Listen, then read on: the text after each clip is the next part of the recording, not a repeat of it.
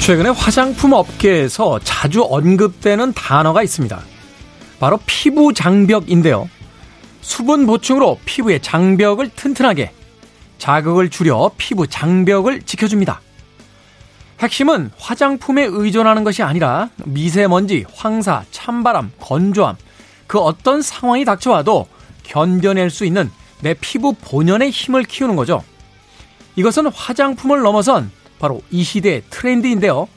피부건 체력이건 마음이건 이번 주말 내 장벽을 강화하는 일에 좀 더 집중해보는 건 어떨까요? 김태훈의 시대음감 시작합니다.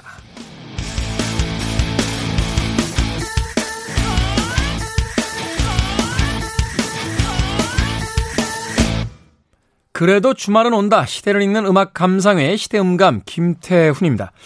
과거의 화장품, 뭐 흠결을 덮어주거나 겉모습을 가꾸는 데 쏠려 있었다면 지금은 피부 속 본연의 힘을 강화하는 것이 트렌드라고 하는군요.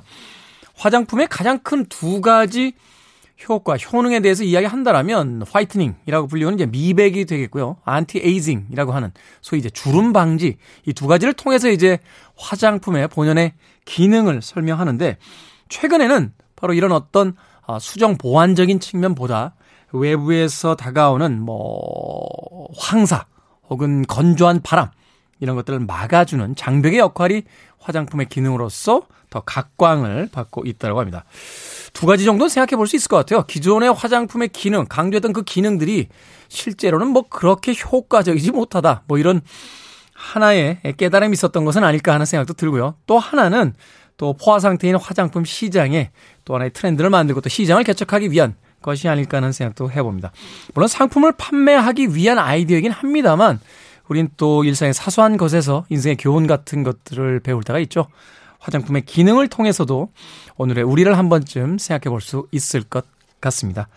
그렇죠. 옆에서 누군가가 나에 대해서 이야기하고 세상에 뭐라고 비난한다 할지라도 내가 내 중심만 잘 잡고 또 나의 삶을 어, 리듬을 잃지 않은 채 유지할 수 있다면 그것만으로도 괜찮은 인생이 되지 않을까 하는 생각 해봅니다. 자, 김태훈의 시대음감, 시대 이슈들 새로운 시선과 음악으로 풀어봅니다. 토요일과 일요일 일라디오에서는 낮 두 시 오 분, 밤 열 시 오 분 하루에 두 번 방송이 되고요. 한민족 방송에서는 낮 한 시 십 분 방송이 됩니다. 팟캐스트로는 언제 어디서든 함께하실 수 있습니다. 한 과학자가 그런 이야기를 했죠. 인류의 역사는 바이러스와 그 바이러스를 퇴치하기 위한 인간의 역사다. 그렇다면 피부의 역사는 피부를 침범하려는 무엇과 그것을 방어하려는 인간의 역사가 아닐까 하는 생각이 드는군요. 마이클 잭슨입니다. Of the War.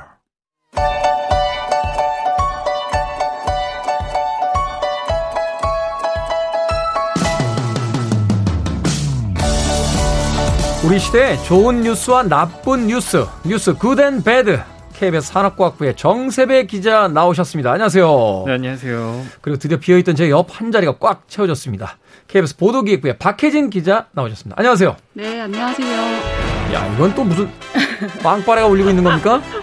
대단하군요. 어, 그만큼 이 공석을 메워주실 네네. 분에 대한 어, 저희들의 어떤 염원이 간절했다. 예, 배신자 오규정 기자를 대신해서 오규정 기자 이제 오규정 기자의 또 다른 일을 하기 위해서 자리를 비웠고요. 오늘부터 이제 케이비에스 보도기획부의 박혜진 기자님이 그 자리를 이제 메워 주시겠습니다. 자, 굿뉴스와 배드뉴스, 오늘은 어떤 뉴스부터 가볼까요?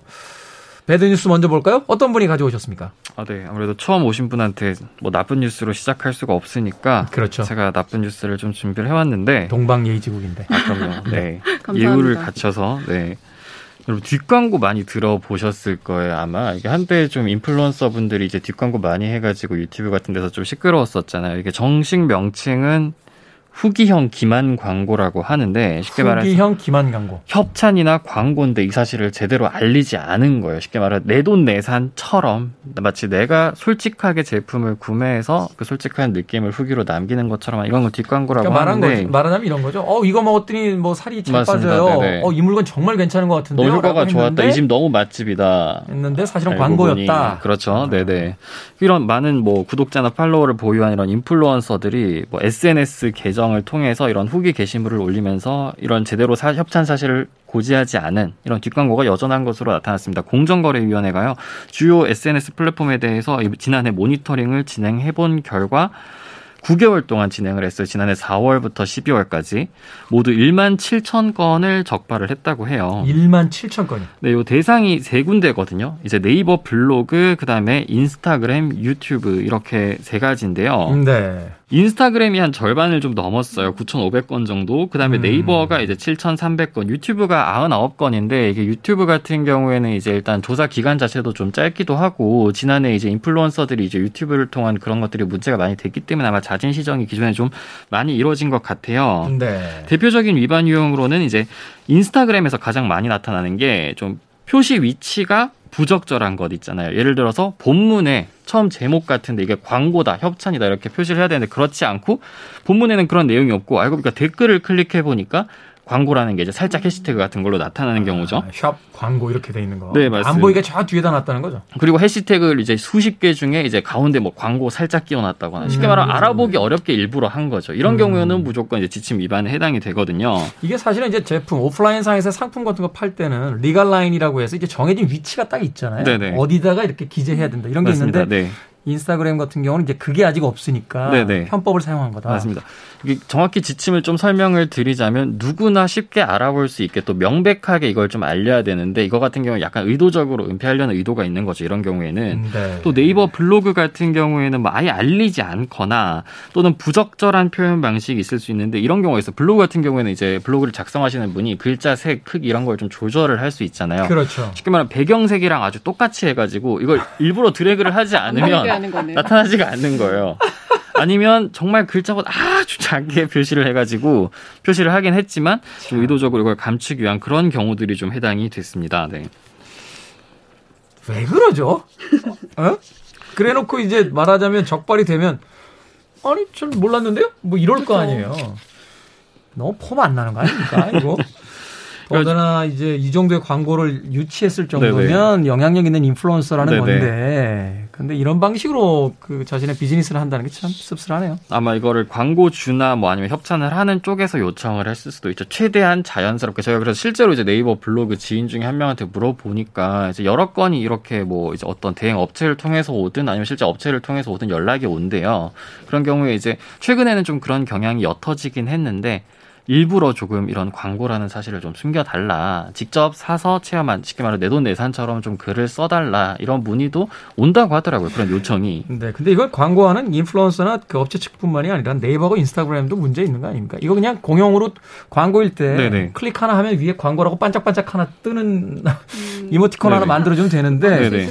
네, 그런 거 안 하는 거죠. 그런 거 하면 오히려 자기들 뭐 우리가 굳이 네네. 거기에 뭐 이런 식의. 그러니까 앞서서도 좀 설명을 드렸는데 이런 뭐 페이스북, 인스타그램 인스타그램, 유튜브 이런 사업자들 있잖아요. 쉽게 말해 자기들한테 돈을 지급하고 하는 광고에 대해서는 규정이 있는데 이런 플랫폼 같은 경우에 일반 사용자들이 광고를 할 수 있잖아요. 음. 뭐 티비 광고처럼 어떤 플랫폼을 반드시 거쳐서 어떤 사업자만 할 수 있는 게 아니라 근데 이런 경우에 규제에 대한 자기들의 별도 지침이 없어요. 음. 그래가지고 이제 소비자원이 실제로 조사를 해보니까 소비자들 역시나 에스엔에스가 다른 매체보다 부당 광고가 많은 편이다. 그렇기 때문에 사업자들에 대한 좀 규제 강화가 필요하다. 이런 조사를 했다고 해요. 이런 조사에 이렇게 답을 했다고 해요. 네. 응답자의 오십이 퍼센트 정도는 티비 같은 매체보다 이제 에스엔에스의 부당 광고가 더 많은 편이라고 답을 했고 그렇다면 이런 피해를 좀 최소화할 수 있는 방안에는 무엇이 있을까? 이렇게 좀 제안을 해봤더니 아무래도 규제를 좀 강화해야 된다. 그리고 이 공정이나 한국소비자원 같은 이런 정부기관에서 모니터링이나 시정조 조치를 좀 강화해야 된다 이렇게 응답을 했다고 하네요. 네. 인스타그램을 이걸 어떻게 다 모니터링을 합니까? 네, 사실은 사실 공정위 같은 경우에 지난해 사월부터 십이월까지 했고 이 지침이 이천이십년 구월에 생겼거든요. 네. 그렇기 때문에 올해 같은 경우에도 지금 일월부터 십이월까지 계속 모니터링을 상시 모니터링을 좀 진행을 한다고 하고 또 그다음에 요새 그런 플랫폼 있잖아요. 성형 정보, 성형 후기 같은 것들을 음. 좀 공유하는 플랫폼이 있잖아요. 사실 그런데도 분명히 이런 뒷광고성 협찬 광고가 많이 오간다고 해요. 그 부분에 대해서도 공정위가 올해는 좀 조사를 진행하겠다고 밝혔습니다. 그러니까요. 이게 사실은 이제 광고와 그 사람이 실제 체험 후기, 그러니까 상품 평을 하는 거는 다른 네. 거잖아요. 근데 구분하기가 어려워요. 정말. 어렵죠. 그렇죠. 실제로 정말 교묘하게 이런 것도 있어요. 표시는 했는데 뭐 콜라보레이션을 했다, 땡스 투 음.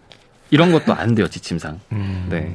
저희가 이런 뉴스를 이제 배드 뉴스로 다루는 건 저의 에스엔에스 계정에 광고가 안 들어오기 때문은 절대 아니라는 거 다시 한번 밝혀드립니다. 들어도 받을 수가 없지. 어떤 네. 그 품목들이 많습니까?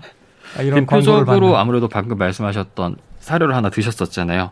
화장품, 화장품. 건강기능식품, 식품 같은 경우 이런 체험을 통해 살 수 있는 쉽게 말해서 후기 의뢰를 하기도 쉽고 그러니까 뷰티, 작성을 하기도 쉬운 음. 상품들. 네. 뷰티 관련이네요. 되게. 이런 경우가 많았고요. 음. 서비스 같은 경우에는 저희가 가장 대표적으로 맛집 같은 음. 그런 음식 서비스 관련 광고가 좀 대부분을 차지했다고 하네요. 네. 그렇군요. 최근에도 한동안 좀 뜸하더니 티비 방송에도 이제 맛집 프로그램들 다시 늘고 있던데 광고 아니죠? 그 부분에 대해서는 제가 잘 알지 못해서. 네. 거기까지는 뭐 제가 더 이상 알아보진 않겠습니다. 네. 자, 이번 주 배드 뉴스 정세배 기자가 에스엔에스에 퍼지고 있는 뒷광고에 대한 이야기 전달해 주셨습니다. 자, 이어서 굿 뉴스 박혜진 기자님 어떤 뉴스입니까? 아, 네, 일단 첫 뉴스를 굿 뉴스로 하게 돼서 아주 영광이고요. 네. 네, 첫 소식으로 좀 코로나 관련한 뉴스를 가지고 와봤는데 그 오미크론 변이가 급속히 확산이 되면서 우리나라에서도 설 연휴 기간에 처음으로 확진자 수가 이만 명이 넘기도 했잖아요. 그렇죠. 그래서 걱정하시는 분들이 많으실 텐데 이 최근에 백신 접종 후에 형성된 면역과 감염으로 생긴 면역이 합쳐지면서 이거를 하이브리드 면역이라고 부르더라고요. 그러니까 슈퍼 항체가 생겨난다 이런 연구 결과가 잇따라 나와서 주목을 좀 받고 있습니다. 네. 그러니까 이게 코로나십구 감염 후에 회복한 이들이 백신을 접종을 하면 초강력 하이브리드 면역 반응이 나타난다는 건데 이걸 미국에서 실험을 했어요. 오리건 보건과학대 분자미생물학 면역학 연구팀이 지난달 말에 이 슈퍼 항체의 위력을 그룹별로 연구한 결과를 사이언스 면역학에 공개를 했습니다. 이 연구팀이 코로나십구 백신을 접종한 오리건 보건과학대 관계자 백네 명을 세 그룹으로 나눠서 실험을 했는데 네. 이게 세 그룹이 일단 첫 번째 그룹은 미감염 백신 접종자 사십이 명. 그러니까 감염 안 되고 백신만 맞은 사람. 그렇죠. 그렇죠. 음. 그리고 두 번째는 감염 후에 백신을 접종받은 그런 분들 아, 삼십일 명. 일단 감염되고 완치된 뒤에 그쵸. 다시 백신을 이제 맞은 사람들. 그다음에 세 번째 마지막 그룹이 돌파 감염이 생긴 백신 접종자 삼십일 명. 이렇게 세 그룹으로 나눴는데. 아, 그러니까 백신 맞고 나서 감염이 된. 그렇죠. 근데 이분들도 하이브리드로 봐야 되는 거 아닌가요? 에, 근데 이 돌파 감염으로 이, 이 순서를 조금 달리해서, 달리해서. 확인을 해, 한번 아, 해본 거예요. 네. 세 개의 그룹에 혈액 샘플을 채취한 다음에 기존의 코로나십구 바이러스와 알파, 베타, 델타 변이에 각각 이제 면역 반응 검사를 해봤어요. 결과가 이제 주목을 해볼 만한 내용인데 감염 후에 백신을 접종받은 이 그룹이 그냥 백신만 접종한 그룹보다 면역 반응이 십 점 팔 배나 높은 것으로 나타났습니다. 우와, 십 배. 그렇죠. 십 배나 네. 이제 많이 나온 거죠. 그리고 이 변이 바이러스에 대해서도 한번 확인을 해봤더니 알파 변이에 대해서는 십육 점 구 배, 베타 네. 변이는 삼십이 점 팔 배, 어. 델타 변이에 대해서는 십오 점 칠 배 높은 면역 반응을 보였어요. 어마어마하네요. 그렇죠. 변이일수록 더 반응이 높은 거네요. 어, 변이에 네. 더 높은 반응이 나왔어요. 음. 그리고 이제 돌파 감염 이후에 백신을 접종받은 사람들에 한해서도 이 그룹이 그냥 백신만 접종한 그룹보다 최소 여섯 배에서 최대 열일곱 배까지 면역력이 높은 것으로 나왔습니다. 이 정도 이제 높다라고 한다라면 이제 이 번, 삼 번, 그러니까 감염 후에 백신을 접종했거나 돌파 감염이 생긴 백신 접종자 이 두 그룹은 뭐 개인적인 어떤 체질에 따라서 네. 이제 더 그 달라지긴 하지만 기본적으로 뭐 여섯 배에서 그렇죠. 뭐 열일곱 배. 열일곱 배까지 네. 이제 많게는 뭐 삼십 배가 넘는 네. 넘는 수치가 면역력을 가지게 된다. 아. 아주 그래서 이제 이분들을 뭐 슈퍼 항체를 보유했다 이런 말까지 연구진들이 하고 있는데 또 이제 통상 백신 접종으로 인해서 이 바이러스의 감염성을 중화시킬 능력이 있는 항체, 이게 중화항체라고 불리는데 이 중화항체가 나이가 많을수록 좀 적게 형성된다 이렇게 음. 이제 알려져 있는데 그렇죠. 이 돌파 감염자나 그 감염 후에 백신을 접종받은 하이브리드 면역자의 항체 형성이 이 나이와 큰 연관도 없다 이런 결론까지 내렸어요. 아, 이게 이제 연령대나 이런 건 상관없이. 그렇죠. 뭐 통상적으로 그렇게 알고 계시잖아요. 뭐 음. 나이가 많으시면 좀 면역 반응이 좀 더디다. 뭐 이렇게 알고 계시는 분들도 계신데 네. 이제 이번 연구에서는 그것도 아니었다 이런 결론을 내린 거죠. 저도 삼 차 맞고 별로 반응이 없어가지고 되게 우울했었는데 아, 그런 건 상관없다. 네. 그러니까 이 하이브리드 면역이라는 부분이 사실은 암 치료에 쓰이기도 하는 기법이래요. 근데 이 자연적인 면역력이랑 인공적인 면역력을 합해서 이제 활용하는 건데 네. 이 하이브리드 면역에 대해서 뭐 지난해 일부 미국 과학자들이 감염력이 있는 이들도 최소 한 번은 예방 접종을 받아야 한다고 말하면서 그러면 뭐 백 배 이상의 면역력을 보여줄 것이다 이렇게 얘기를 한 적도 있었는데 백 배 이상이면 거의 천하무적이라는 이야기야. 그러니까 이번 연구 결과가 좀 그런 가설을 수치로 확인한 게 아닌가. 뭐 그리고 감염 후에 적종자뿐만 아니라 돌파 감염자 면역력 또한 그 못지 않다 이런 걸 좀 음. 보여준 거라고 볼 수가 있습니다. 일단은 백신 접종을 하고 나면 뭐 그 전에 감염됐다가 백신 접종을 받는 것은 뭐 네. 자신의 어떤 선택이 아니니까. 그렇죠. 예. 근데 백신 접종을 한 뒤에는 나중에 돌파 감염이 되더라도 네네. 완치가 되면 오히려 백신을 맞고 그 감염이 안 됐을 때보다도 면역력이 훨씬 더 올라가기 때문에 네네. 뭐 그것도 어, 훌륭한 어떤 면역력이다. 그러니까 음. 무조건 일단 백신을 맞는 것이 음. 선행되어야 한다지 그 얘기를 지금 하고 있는 거군요. 네. 근데 사실 이번 연구에는 그 오미크론 변이가 등장하기 전이어서 음. 오미크론 자체는 분석 대상에 포함이 안 됐어요. 음. 그런데도 연구자들이 이제 비슷한 효과를 낼 것으로 기대를 하면서 이 바이러스 감염이 되면 경증 반응을 좀 보이다가 곧 슈퍼 이 항체를 얻고 감염 상황이 끝나지 않을까 이렇게 전망, 좀 긍정적인 전망을 내놓고 있는 거거든요. 음, 네. 뭐 정부에서는 사실은 이제 어떤 시그널을 보내면 그 시민들이 바로 반응을 하기 때문에 좀 조심스러운 입장이긴 음. 합니다만. 그렇다고 전세... 이 뉴스를 듣고 막 어, 걸려야겠다 이렇게 생각하시면 안 될 것 같아요. 그럼요. 네. 이 연구자들이 아, 굉장히 있어요. 그런 사람들이 있어요? 혹시 혹시나 모르니까. 그렇게 오해하실 네네. 수도 있으실 것 같아요. 아 그러면 자연적으로 이 슈퍼 네. 면역을 얻게 되는데 네. 왜 굳이 내가 맞아야 되나 뭐 이런 생각하실 수도 있으실 것 같은데 이 연구진들도 이제 그 부분 우려를 한 것 같아요. 그래서 이 연구 결론이 예방 접종을 하는 것보다 먼저 감염되는 게 낫다 이런 건 아니다라고 강조. 조를 또 하고 있어요. 특히 백신 접종 같은 경우에는 뭐 중증화나 사망 위험에서 보호하는 역할을 하기 때문에 개인이 자연 감염을 뭐 먼저 경험하려고 의도적으로 행동하기보다는 그래도 예방 접종을 하는 쪽이 더 낫다라고 이렇게 강조를 하고 있습니다. 그렇죠. 감염 후 백신 접종자가 지금 하이브리드 면역자 가장 높다라고 면역력이 제일 그렇죠. 높다라고 나오는데 여기서 이제 감염 후 백신 접종자라는 건 감염 후에 아무 일이 없는 사람 중에서 백신 접종을 음, 하는 거잖아요. 그쵸, 그쵸. 감염돼서 사실은 이제 건강을 해친다든지 하게 되면 백신 접종이라는 네. 게 무의미한 부분이 될 수도 있고 돌파 감염이라는 건 어차피 백신 맞아 나오면 네. 그 다음에야 뭐 마음이 일단 편하니까 음. 감염이 안 되면 좋고 아이고. 또 돌파 감염이 됐다 하더라도 회복이 되면 면역력이 올라가니까 안심이 되는 부분이 있고 음. 일단은 무조건 선행되어야 될 것은 이제 백신을 맞아야 된다 그쵸. 하는 이야기가 아닌가 하는 어쨌든 이 긍정적인 전망이 나오곤 있지만 그래도 신중해야 한다는 의견도 있어서 조금 더 지켜봐야 될 것 같습니다. 뭐 세계보건기구 사무총장도 지난해 말 이사회에서 뭐 오미크론 변이가 마지막 변이라는 생각은 위험하다 이렇게 경고를 했기 때문에 좀 더 이제 상황을 지켜보는 것도 필요할 것 같습니다. 뭐 유럽 쪽의 어떤 상황들 그리고 미국에서도 지금 발표되는 연구 보고들 그리고 우리나라에서도 이제 조심스럽게 전문가들 몇몇이 예상을 하는 바는 다행히 이제 긍정적인 뉴스들이 좀 나오고 있으니까 네. 서두르지 말고 이제 거의 다 왔거든요. 네. 그 음. 이야기가 맞다라면 조금만 더 조심해서 음. 개인 방역 힘써 주시면 어떨까 하는 생각이 드는군요. 자, 지금까지 뉴스 굿앤배드 박혜진 기자, 정세배 기자와 함께 이야기 나눴습니다. 고맙습니다. 감사합니다. 감사합니다.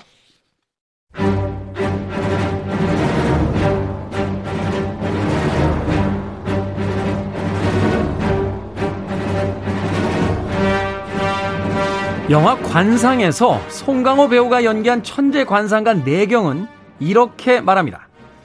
난 사람의 관상만 보았지 시대를 보진 못했어. 주말 이 시간 영화를 보고 시대를 봅니다. 우리 시대의 영화 이야기, 영화 속 우리 시대의 이야기. 최강희 영화평론가 나오셨습니다. 안녕하세요. 네, 안녕하세요. 시대는 보지만 제 자신의 관상은 못 보는 아... 최강희입니다. 그렇죠. 원래 자기 거만 안 보여요. 다른 건 다 남의 인생은 정말 제가 오 분만 이야기 들으면 모든 사람 인생에 제가 그 충고를 해드릴 수 있어요. 근데 제 인생만 안 보입니다. 참 가장 잘 보여야 될 건 보이지 않고 음, 음. 그 밖의 것이 보인다. 인생의 아이러니 중에 하나가 아닌가 하는 또 생각이 드는군요. 자, 새해 첫날 일월 일일에 보고 이제 오늘 뵙는 건데 네. 자, 광해 이천이 오프닝 시퀀스 도입부 느낌 어떠셨습니까? 어, 광희 이천이. 네, 광희 이천이. 올해 이제 어디 가지 마시라고. 말들 잘 만들어낸다. 방송국이잖아요. 아, 예. 말 만드는데 천재들만 모여있는 곳이에요. 자, 올 한 해 뭐 특별한 계획 뭐 이런 거 있으세요? 네, 올해는 이제 작년에는 제가 이제 그 펍이라고 하는 펍. 영역, 그러니까 장사죠. 그러니까 개인사업자 혹은 뭐 요식업 뭐 네. 이런 것들의 영역에 도전했다가 처절히 이제 망했죠. 저전이 망했는데. 근데 사실 그거는 이제 그 최강희 평론가의 실패라기보다는 음. 시대적 불화죠. 시대와 어떤 조화하지 못한 거죠. 이 코로나 시대가 예, 예. 사실은 뭐 변수로서 너무 크게 작용을 했으니까. 코로나 시대 때문에 지금 이 년째 계속 망하고 있는데요. 아, 진짜 이거 이게 좀 문제예요. 진짜 저도 사실 되는 게 별로 없어요. 뭐, 뭐 했던 것들에도 다 손해만 보고 있어서. 아, 이거 제가 자영업을 직접 하다 보니까 이 주변에 이제 자영업자들을 보잖아요.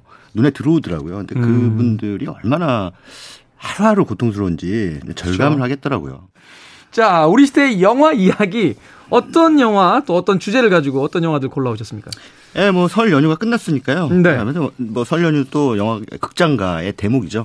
뭐 코로나 때문에 예년 같지는 않습니다만 그래도 꽤 많은 관객들이 극장을 찾았습니다. 음. 특히나 이제 그렇게 박스오피스 규모가 커지다 보니까 어 기대작들이 또 격돌을 하죠. 그렇죠. 뭐 추석 때도 그렇고 설에도 그렇고요. 근데 이번 설에도 한국 영화 두 편이 이제 맞붙었습니다.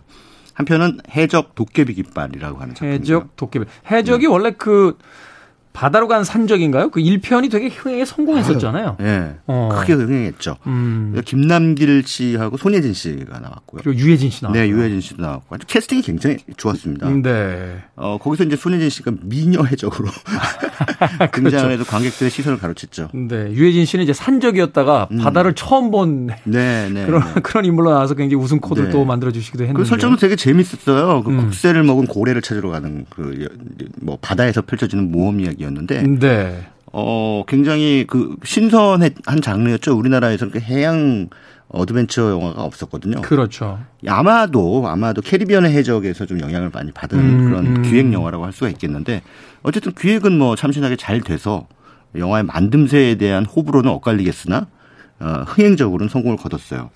그런데 이번 영화 해적 도깨비 깃발은 이제 그 영화의 뭐 속편격, 뭐 해적 투 이렇게 불러도 어, 될 것 같습니다만. 근데 주연 배우들이 다 바뀌었죠? 네, 바뀌었어요. 그러니까 이거는 사실상, 그러니까 우리가 속편이라고 부르라, 부르기 위해서는 그 영화를 기획했던 영화사가 또 기획을 하고. 네. 기왕이면 감독도 같은 사람이 하고. 그렇죠. 그리고 아니면 네. 서사가 이어지거나. 이어지거나, 아. 뭐, 뭐 등장인물이 그대로 가거나. 그렇죠. 근데 뭐 매트릭스 원과 투가 뭐 다른 배우들이 나오는 게 아니잖아요. 같은 배우들이 나오잖아요. 그렇죠. 극중 캐릭터가 이제 같은 캐릭터들이니까. 그렇죠. 그러니까 이거는 그냥 속편을 빙자한 다른 영화다. 음, 네. 성공한 뭐. 해적이라는 제목만 가져온 이제 다른 별개의 영화다. 네, 별개의 영화다. 이렇게 보는 게 맞을 것 같아요. 해적 바다로 간 산적이라는 영화를 많은 분들이 보셨기 때문에 그 영화에 대한 그 호감도를 가진 관객들을 이제 잠재적 관객으로 끌어들이기. 그런 전략이죠. 음. 물론 이제 기본적인 그 어, 설정이라든가 플롯은 어, 해적 바다로 간 산적이라고 하는 그 이전 작품의 것을 그대로 답습하고 있습니다. 이제 문제는 답습 위에 플러스 알파를 얹어야 되는데, 아... 그 다음에 제가 무슨 말 할지 아시죠?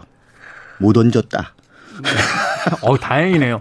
어, 전 센 얘기 나올 줄 못 얹었다 정도면 네, 방송에서 충분히 가능한 이야기입니다. 못 얹었다. 네, 네. 제가 나름대로 이제 언어의 조탁을 좀 하고 있습니다. 어, 좋다. 발음 조심해 주세요. 네. 그래서 어쨌든 해적 도깨비 깃발이라는 작품은 이제 관객들 평가는 별로 좋진 않아요. 음. 대 뭐 아우 너무 영화가 좀 산만하다 구성이 음. 어, 좀 재미가 없다.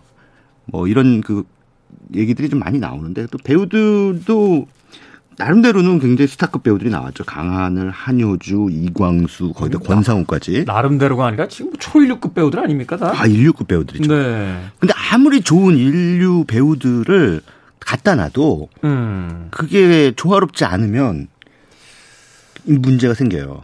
그러니까 일단은 뭐냐면 해적 바다로 간 산적에서는 중량감 있는 배우들이 네. 어, 뭐랄까 김남길 손예진 씨를 중견 배우라고 부를 수는 없지만 네. 아무튼 좀 비교적 젊은 배우들하고 잘 이렇게 어우러지게 만드는 그런 조합을 보여 선보였단 말이에요.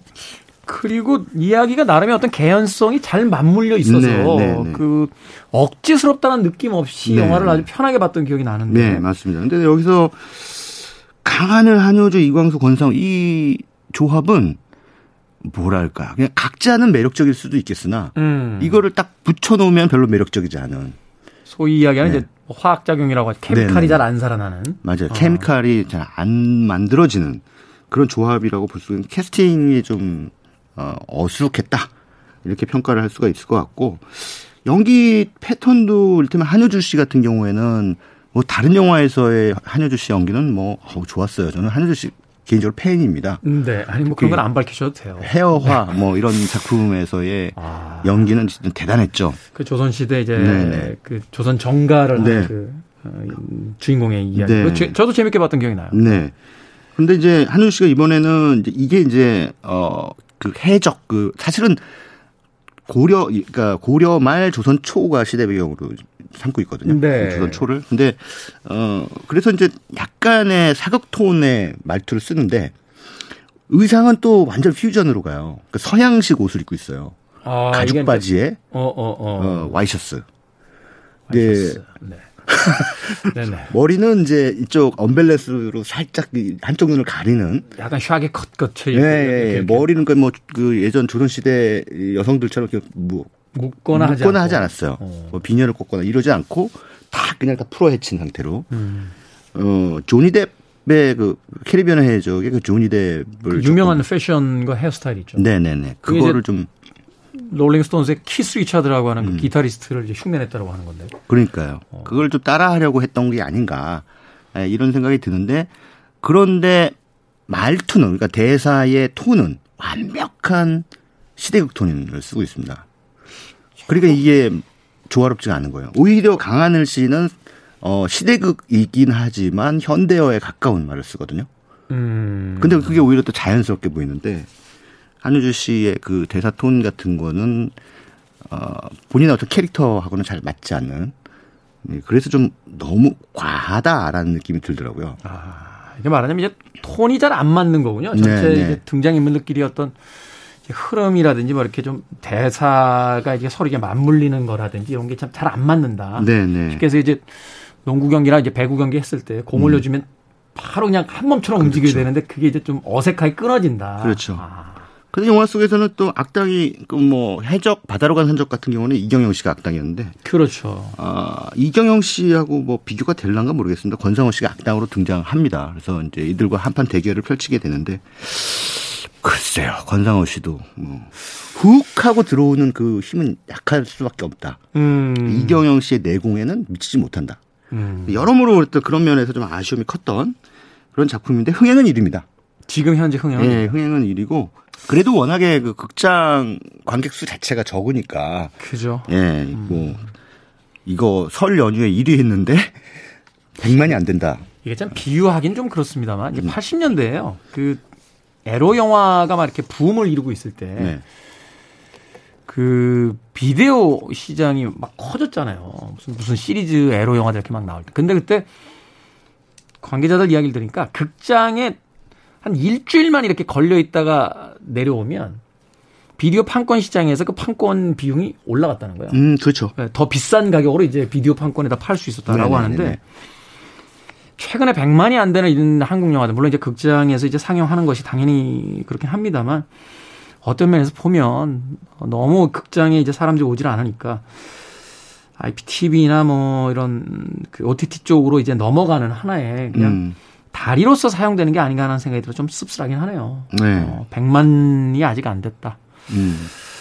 근데 뭐, 영화 그 자체의 만듦새로 봤을 때는 뭐, 백만이 들기에는 적절하지 않은 영화죠. 아, 그렇습니까? 예. 네. 아, 제가 괜한 걱정을. 예. 아, 뭐, 이 사람들 장사 걱정을 해주세요. 아니, 그래도, 그래도 이 어려운 시기니까. 아니, 그러니까 저는 이제 또 같이 붙은 이 영화하고 같이 이 맞대결을 펼친 킹메이커라는 영화도 봤고 했는데 이 두 편의 영화를 비교해 보면 뭐 해적 도깨비 깃발보다는 킹메이커가 훨씬 낫다라고 판단을 하거든요. 네, 킹메이커. 네. 근데 자. 흥행은 또 킹메이커가 이 위고 그러니까 해적 도깨비 깃발의 반타작 정도 되는. 하나는 뭐 저 시대극 네. 판타지고 하나는 네. 정치 이제 풍자극이라고 볼 수 있는 거니까. 맞습니다. 사실 명절 연휴에는 어렵고 복잡한 거 보기 싫잖아요. 그런 의미에서 음, 음. 아마 해적 쪽으로 더 많이 가지 않았나 하는 또 생각이 드네요. 그러니까 이제 어렵고 복잡한 거 보기 싫으셔서 보러 갔는데 어렵고 복잡해진 거죠. 영화 끝나고 나올 때. 자, 해적 도깨비 깃발은 이제 저희가 어느 정도 이해를 했고 네. 킹메이커로 가주시죠. 어떻습니까? 근데 뭐 킹메이커는 저는 꽤 저 준수한 수작이다라고 평가를 합니다. 네. 어, 이제 이 영화는 어, 이게 이제 아마도 실존 정치인, 그 특히나 그 고 김대중 전 대통령이 어, 유신 시대 때 네. 어, 그 선거에 나온 대선에 나오는 과정. 그래서 거기서 이제 어, 당시 권, 권좌에 있던 사람들하고 어떻게 이제 맞붙어서 선거 전략을 짜느냐. 그 배후에서 그러한 전략을 만들었던 이것도 뭐 실존 인물에서 모티브를 따온 것 같은데 예, 여기서 이제 영화에서는 어, 가명이겠죠. 서창대 그 이선균 씨가 연기한 네. 서창대라는 인물이 그 굉장히 뭐랄까요 협잡에 가까운 음. 어, 그러한 선거 전략을 짜는 과정들을 보여주고 있어요. 선거를 하나 이제 게임화 시켜서 어, 그 순간 순간에 어떤 자, 잔수라고 하죠. 네네. 자잘한 그 수두를 배치를 해서 이제 표를 네. 가져오는. 네. 음. 근데 이게 사, 저 사실은 이 영화가 우리한테 주는 뭐 일단 정치 영화적인 측면에서. 어, 주는 또 함의가 나름대로 있어요. 그러니까 목적이 정당하다면 어차피 선거판이라는 게 어차피 정치판이라는 게 이미지 게임, 이미지 싸움인데 어, 우리가 여기서 뭐 이를테면 민주주의를 좀 더 발전시키기 위해서 어, 여기서부터 이 선거에서 무조건 이겨야 돼요. 음. 이겨야 되는데 어쨌든 국민들에게 보여주는 후보의 모습 혹은 상대 후보의 모습 이런 것들을 어, 만들어 나가기 위해서 네거티브 선거 전략이라는 걸 쓰지 않습니까? 그렇죠. 그래서 이 네거티브 선거 전략은 무조건 나쁜 것이냐. 음. 뭐, 그런 것도 사실은, 어, 목적이 정당화하다면 용인될 수 있는 것이 아니냐라고 믿는 게 바로 이선균 씨가 연기한 서창대의 믿음이에요. 이 영화에서 이제 계속 네. 그 주제를 가지고 둘이서 이제 대립하는 거잖아요. 네. 플라톤이 이야기했던 목적이 정당하다면 수단도 정당화할 수 있다. 음. 뭐 이런 이야기를 가지고 이제 그 소위 이제 전략통이라고 하는 서창대와 대통령 후보인 이제 김은범 두 사람의 네. 어떤 그 철학적인 어떤 충돌 뭐 이렇게 볼 수 있을 것 같은데. 네, 그러니까 처음에는 그러니까 설경구 씨가 이제 김은범 역할을 맡았는데, 네. 이 김은범이라고 하는 인물은 또 가상의 인물이긴 하지만 뭐 명백히 고 김대중 전 대통령에게서 영감을 얻은 그런 인물이겠죠. 말투라든지 뭐 움직임 네, 네, 다. 네. 네. 아 어쨌든 그 그러니까 설경구 씨는 그런 입장이죠. 그러니까 그래도 우리가 치사하게 싸워서는 안 된다라고 하는 입장이지만 어쨌든 이, 에, 이 서창대라고 하는 이, 하는 인물이 짜내는 작전이 너무 기발해서 음. 어, 그것이 진짜 먹히고 먹히고 대중 네, 대중에 먹히고 또 이 이 김은범을 국회의원에 또 당선시킨 데 커다란 그 역할을 하거든요. 네. 기여를 한단 말입니다. 그러니까 그 기여를 무시할 수가 없는 거예요. 그래서 대선 때까지 어찌됐든 뭐 그 유신 때 이제 김대중 전 대통령이 어, 대선 후보로 한번 나가지 않습니까? 그렇죠. 그때까지 이제 이 사람을 같이 이제 데리고 가는데, 예, 결국은 이제 뭐 두 사람의 어떤 철학, 아까 김태우 씨가 말씀하신 것처럼 정치에 대한 어떤 철학의 이 불화로, 어, 또 서로 다른 길을 가, 걷게 되는 그런 과정들을 보여주고 있는데, 뭐, 나름대로 꽤 흥미로운 소재 아닙니까? 그렇죠. 예. 예. 사실 지금도 이제 대선 그, 네. 예. 돌입했습니다만 그렇잖아요. 이 시기가 되면 사실은 모든 게 실종되는 시기예요. 어, 그리고 무조건 일단 이겨야 된다. 음. 어, 이겨야 뭘 할 수 있다. 이런 이제 그 말하자면 결집하는 그 지지자들끼리 어떤 내부적인 어떤 그 공감들이 형성이 되는데 그때 이제 그분들이 봤을 때는 조금 외부인. 하여튼 뭐 이렇게 좋은 시선으로 보는 것 같지는 않아요. 근데 좀 음. 밖에 있는 사람들 입장에서는 그럼에도 철학이라는 건 지켜져야 되지 않는가, 태도라는 음. 것은 중요하지 않는가, 뭐 이런 이야기를 했다가는 또 한편으로 어, 속편한 사람 이야기 듣고 어? 지금 시기가 어느 시기인데 이제 그, 그런 소리를 지금 그게 중요한 게 아니다. 지금 그건 나중에 할 수 이런 게 약간은 음. 지금 대세인 시대를 살아가고 있는 건데. 네. 이 영화를 보면서 참 많은 어떤 자기 자기들이 이제 어느 쪽 위치에 그 있는지가 이제 생각이 될 거 아니에요. 그렇죠. 어. 어떠셨어요, 최강희 평론가는? 아니, 여기서 굉장히 인상적인 게 그러니까 조우진 씨가 여기서 이제 중앙정보부 뭐 관리로 나오지 않습니까? 중앙정보부장으로 나오는데 이제 누구 캐릭터인지 잘 모르겠어요. 네, 네. 중앙정보부 음. 사람으로 등장하는데 그러니까 예, 서창대라고 하는 인물이 워낙 그런 쪽으로 비상하니까 실력이 네. 이제 스카우트 하려고 그러잖아요. 음. 가서 이제 스카우트 하려고 이제 뭐 이렇게 유혹을 하는데 이제 그때까지만 해도 서창대는 나는 나는 정의로운 편에 쓰고 싶다. 음. 뭐 이런 이제 지론을 펼치니까 아 정말 정의롭다고 생각하냐?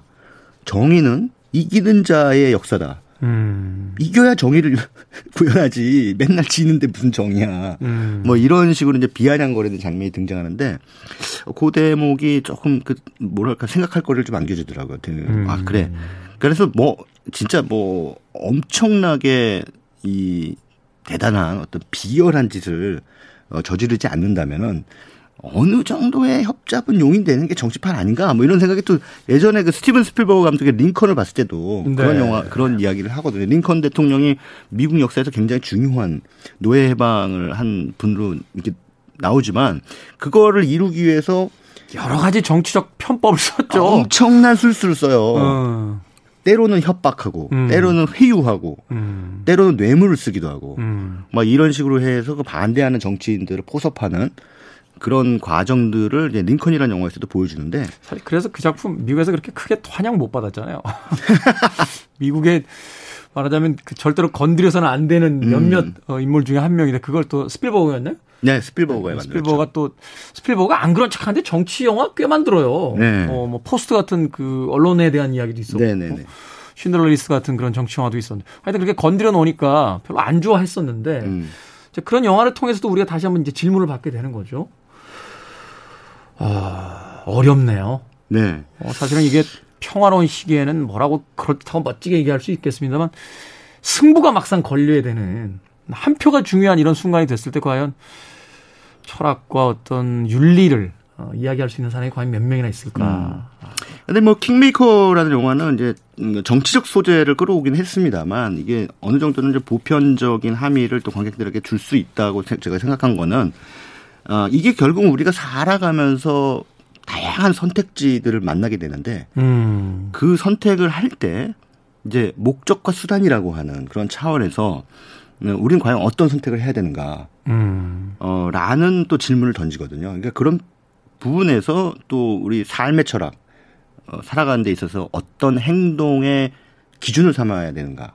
뭐 이런 음. 것들도 좀 생각하게 만드는 예, 그런 영화라는 점에서 저는 킹메이커가 다소 어, 주제는 조금 소재나 주제는 무거워서 설 연휴 극장가에서는 해적에게 밀리긴 했습니다만 어, 향후에 뭐 한국 영화 이렇게 거론할 때는 자주 불려 나올 만한 영화다. 이렇게 판단을 합니다. 음, 그렇군요. 이 변성현 감독이 그 불안당 어, 만들었던 네. 감독이죠. 설경구 씨가 바로 그 영화에서 또 주연을 맡았었고. 그렇죠.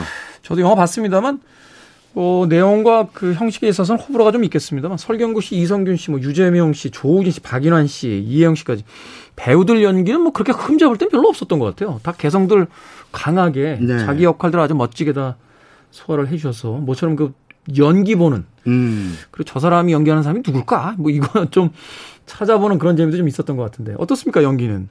배우들이 앙상블이야 뭐, 뭐 남을 할 데가 없죠. 음. 네. 앞서 소개해드린 해적, 도깨비 깃발을 제가 연기 앙상블에 대해서 상당히 지적을 했습니다만 네. 그거하고 비교하면 뭐 이거는 이 작품은 어, 대단히 좋은 앙상블을 보여주고 있고 설경구 씨야 뭐 언제나 우리가 이제 믿고 보는 배우라고 하잖아요. 명불허전이죠. 예, 네. 예. 어떤 역할을 맡아도 잘하고 본인하고 안 어울리는 역할은 또 절대로 안 해요. 음. 그러니까는 그 캐릭터 선택을 잘하는 그런 배우죠.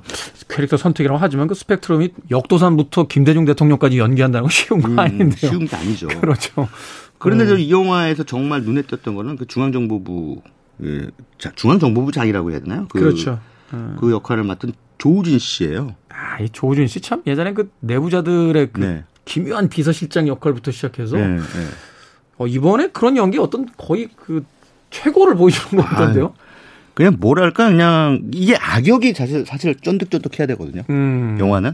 악역이 매력적이어야 된단 말이에요. 음. 근데 거대한 악역이 이제 뒤에 등장, 있긴 하죠. 그, 그, 그때 당시에 권좌에 있는 정치 세력. 근데 그 앞에서 사실 그, 그 정치 세력의 이익을 실천에 옮기는 수행하는 역할이잖아요. 그렇죠. 그 인물이 딱 보면은 그렇다고 해서 뭐 굉장히 뭐 무슨 엄청나게 치사하거나 비겁한 게 아니 말도 굉장히 젠틀하게 하지 않습니까? 그러니까 영화를 네. 봤을 때 느낌은 네. 아, 이 사람은 실제로 자기가 정의라고 믿고 있구나 그런 음. 느낌이에요. 네, 그러니까 네. 악역, 나는 악당이야 이런 게 아니라 당신은 정의를 그렇게 정의하지만 나는 그렇지 않습니다. 음. 막 이러면서 이제 그렇죠. 그, 자기는 사, 자기가 말하는 걸 실제로 믿고 있는 그, 네, 네. 그 역할. 그냥 신사적으로 토론을 하지만 상대방을 압도해버리죠. 어차피 음. 권력은 나한테 있으니까. 음. 어, 이런 자신감이 딱 이, 배어있는 상태에서 연기를 하는 그 당대 어떤 시대상이 어떤 인물에게 부여하는 캐릭터를 그야말로 정말 탁월하게 재해석해서 연기를 통해서 네. 보여주는 게 조우진 씨구나라는 생각을 또 한 번 하게 됐습니다.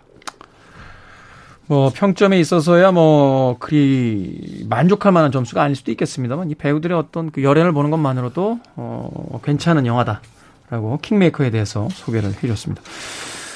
설날 연휴 극장가에서 가장 핫했던 두 편의 우리나라 영화 아직도 지금 상영 중입니다. 해적 도깨비 깃발 그리고 킹메이커 이렇게 두 편의 영화 최강희 영화평론가께서 소개해 주셨습니다. 자, 음, 내일도 또 다른 영화 이야기 부탁드리겠습니다. 고맙습니다. 네, 감사합니다. 저도 음악 한 곡 소개해드리면서 작별 인사 드리겠습니다. 킹메이커 하니까 갑자기 이 아티스트가 떠올랐어요. 팔십 년대의 킹 오브 팝, 팝의 왕을 만들어냈던 바로 그 킹메이커였죠. 퀸시 존스, 명 프로듀서였던 퀸시 존스의 솔로 음반 중에서 Back on the Block 들으면서 저도 작별 인사 드립니다. 지금까지 시대음감의 김태훈이었습니다.